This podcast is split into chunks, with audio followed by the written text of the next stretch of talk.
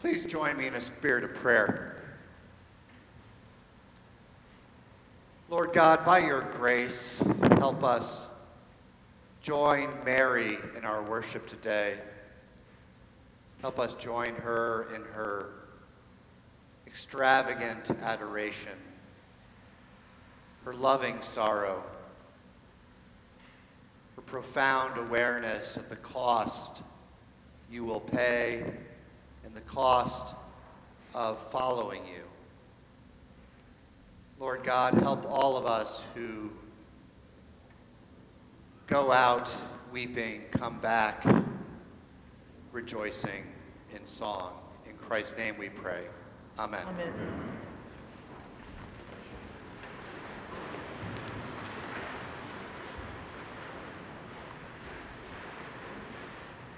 Back in elementary school, I liked math. Math was fun. Each year began with fresh, new workbooks, fragrant with new paper and printer's glue. The teacher passed out wonderful blue on white dittos. We pressed them up to our faces, inhaling that inky, oily, mimeograph musk. We learned fun mathematics, like Roman numerals. Who knew how helpful that was going to be? I can tell you what page I am on in a preface. My favorite unit each year was greater than, lesser than, and equals to. I love those neat little rows of numbers and the horizontal caret we would have to draw to indicate that 101 was greater than 99, and so on down the page.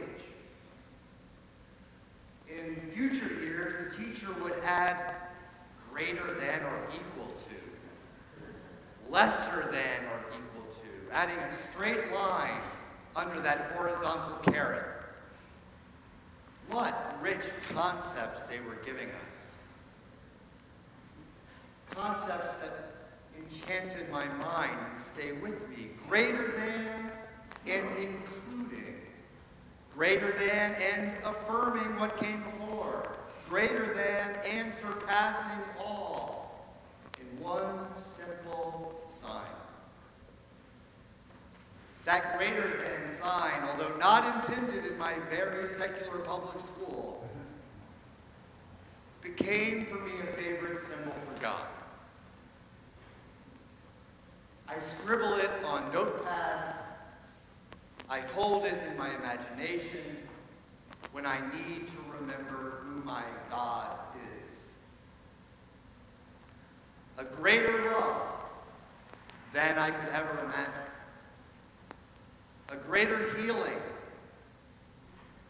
than I could ever hoped for. A greater goodness than I could ever generate on my own.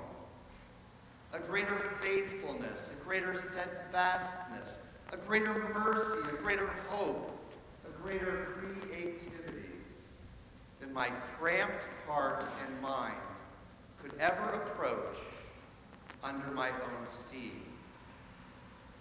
God's ways are greater than my ways. And so I praise God. So I give thanks to God. So I place my trust in God.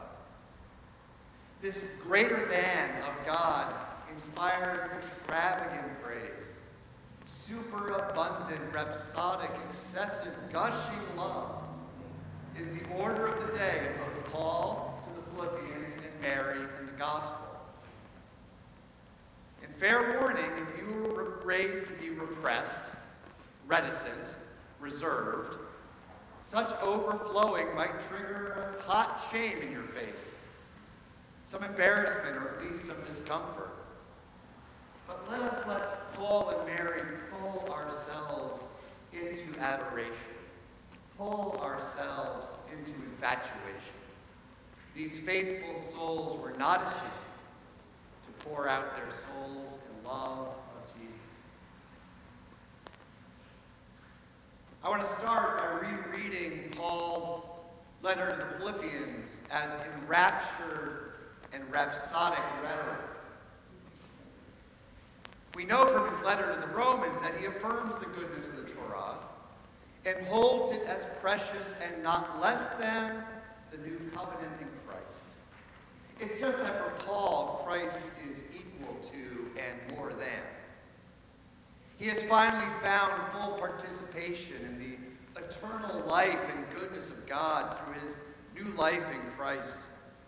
And for him, this affirms while surpassing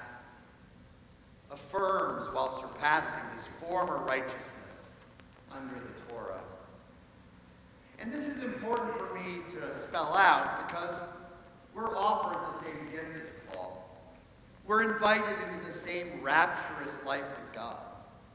It's also important to spell out because too many have read St. Paul through a Northern European anti-Semitic lens that reads Paul as an either or between law and gospel,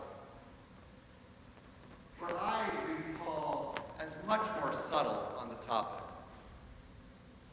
And I need to affirm this because too often I hear folks mistakenly compare, quote, the God of the Old Testament and the God of Jesus, same God. The Torah, the law, is affirmed in the gospel, and we must watch our tendency to demean it. The Torah is a good gift from God, the God-given instructions and obligations to a priestly people set apart to live in covenant with a holy God. The Torah marked and continues to mark to this day the ultimate allegiance of Israel to God. So marked, Israel represents God among hostile nations at great peril and cost to themselves then and now. Torah fidelity is risky. It's courageous identification with God. And I so appreciate the risks it calls out by naming the sacred for what it is. We need to bring a subtle reading to the Gospel of John as well. This, I guess, is my day for subtle reasoning. The author of John likes to set up these either-or situations that heighten the drama through conflict. Do we follow Mary or do we follow Judas? I think John's not subtle about that one. He has an axe to grind, an agenda. And he shares this critical fault with social media algorithms that juice up conflict and polarization to maximize attention, regardless of the terrible effects on our common life. And I could, even as I read the story of Jesus, Mary, and Judas, see the memes, see the social media treatment of the passage, oozing with snark about virtue signaling on both sides. Oh, isn't Mary so pious? Oh, isn't Judas so righteous? All used to throw confusion, antagonism, and agitation around. Sadly enough, John would probably be on social media. It's his style too. So permit me to reframe the scene. Not as a meme, but as an icon. An icon that includes Jesus, Judas, and Mary as an image of God's loving work. Let's start with Mary. Here's Mary. Her adoration at the feet of Jesus says, "Love the Lord your God with all your soul, all your heart, all your mind, and all your strength." This is the first commandment. She embodies the first commandment. Mary is, in this icon, the first commandment, and the second is like unto it. Love your neighbor as yourself. Judas plays the part of the second and co-equal commandment. Love of God and love of neighbor, Mary and Judas go together. In Christ, both forms of caritas, both forms of charity, love, coexist and support each other. They cannot have their full power without each other. Adore God, serve God and neighbor. Serve God and neighbor, adore God. It's all one piece. They're not in competition. They're not opposed to each other. But that extravagant adoration of Mary, anointing Jesus with perfume worth a year's worth of wages, takes us deeper into the greater than of this icon that I'm imagining. Mary is preparing Jesus for his death. This icon is not only an illustration of our highest callings, this icon is a prelude to the final showdown, the final battle where Jesus confronts and defeats the powers that prevent our faithfulness. Mary is preparing Jesus for that final conflict that will make faithfulness possible. In her loving sorrow, in her mourning, she's loving him. She knows what comes next for a prophet. She knows that he is marked for death. The authorities have already met, and he must die. Why? Because he raised her brother Lazarus from the dead. Why? Because challenging the power of death rattles the empire to its core. If we cannot terrorize the masses with death, how will we control it? How will we retain domination? And so in following Mary, what is revealed is that death, in general, is not the ultimate source of our fear and anxiety.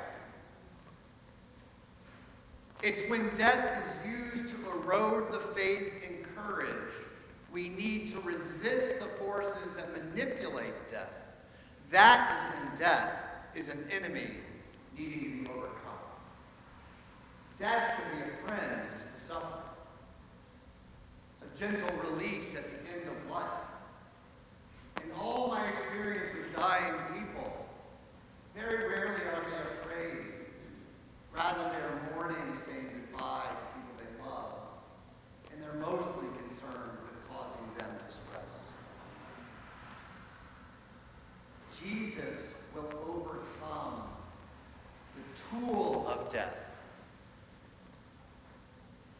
Death as execution. And this is the greater than. This is the greater love we cannot give ourselves.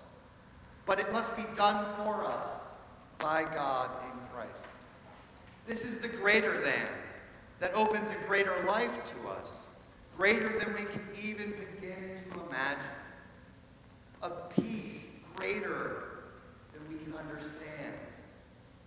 God is greater than us. So I praise God. In Christ, God means to be greater than and equal to us, so we may surpass our former lives and be found in Christ. Amen. Amen.